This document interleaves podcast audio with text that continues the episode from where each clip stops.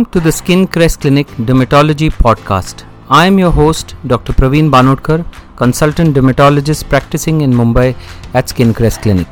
I thank you for joining the podcast that covers everything related to skin, hair, and nails. In this episode, we would be discussing something interesting, something that's in the news about sunscreens and carcinogenicity. Recently, sunscreens have been in the news for the carcinogens found in them. This news came in yesterday, and I did get calls and messages from patients across about the risk of carcinogenicity.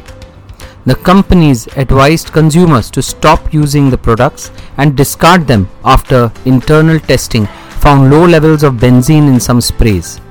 It has been found in certain sunburn healing products as well. Benzene, as you all must know, is classified as a substance that can potentially cause cancer depending on the level and extent of exposure and also can occur due to contamination. Always, as a rule, use products that have a lot of research or those recommended by the dermatologist. Do not use or change products repeatedly without knowledge or just by reading online. Always have a backing of a dermatologist. Always read the additional information on the active ingredients in the products. It is important for every person to know what they are using on their skin, most specifically if it is for a long run. My view on this issue it is important to know that there are two types of sunscreens physical sunscreens that contain titanium dioxide and zinc oxide. With the latest technology, they are found in very cosmetically acceptable state and protect from ultraviolet and infrared radiations from laptops, screen times, heat sources like ovens. Less likely to contain chemical products like benzene.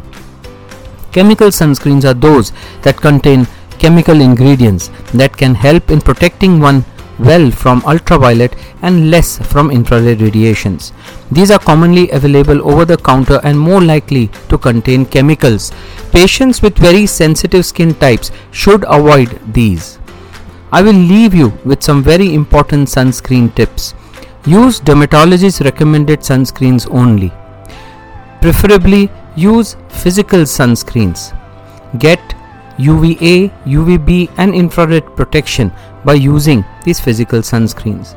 Chemical sunscreens can be used when recommended by the dermatologist.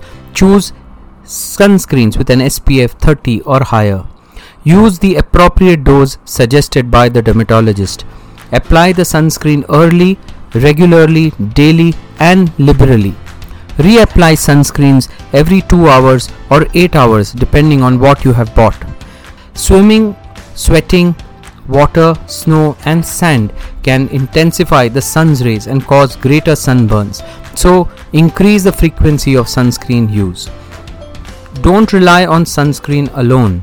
Add protection by wearing lip balm with SPF 30 or higher, a tightly woven hat, wrap around sunglasses, or a tightly woven dark long sleeved shirt that can protect you. Remember, no sunscreen provides a 100%, 100% protection from the sunscreen. So, the consensus on the carcinogens in the sunscreens would be to preferably consult your dermatologist to know if that sunscreen is harmful for you or not. Preferably use a physical sunscreen as suggested by the dermatologist. Hope you enjoyed listening and gathered some valuable take home messages in today's discussion. Thanks for tuning in. For dermatology appointments, you can send me a WhatsApp on 9867 955 944.